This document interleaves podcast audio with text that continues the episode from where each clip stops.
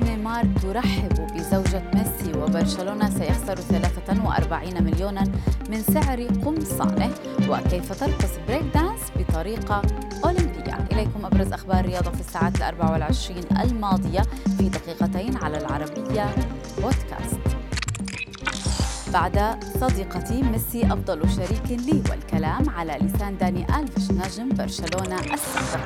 اللاعب البرازيلي المتوج مؤخرا بذهبية أولمبياد طوكيو وجه رسالة إلى زميله السابق وصديقه الدائم ليونيل ميسي ليدعمه في خطوته المقبلة مرفقة بهاشتاج ميسي المجنون دائما.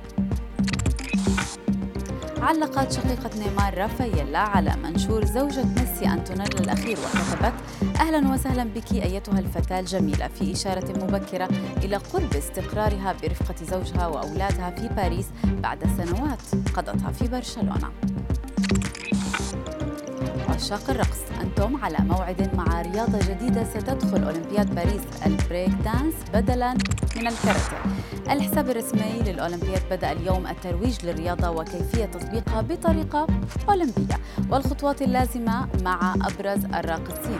يذكر أن لعبة الكاراتيه ظهرت في الألعاب الأولمبية لأول مرة في تاريخها.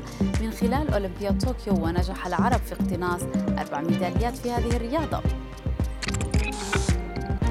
قالت شركة براند فاينانس المختصة بالاستشارات في مجال تقييم العلامات التجارية إن مغادرة ليونيل ميسي لبرشلونة قد تكلف النادي 137 مليون يورو من قيمة العلامة التجارية. برشلونة وفقا للشركة سيخسر 77 مليون يورو من عائدات الأعمال و17 مليون يورو في أيام المباريات و43 مليون يورو من مبيعات القمصان والبضائع.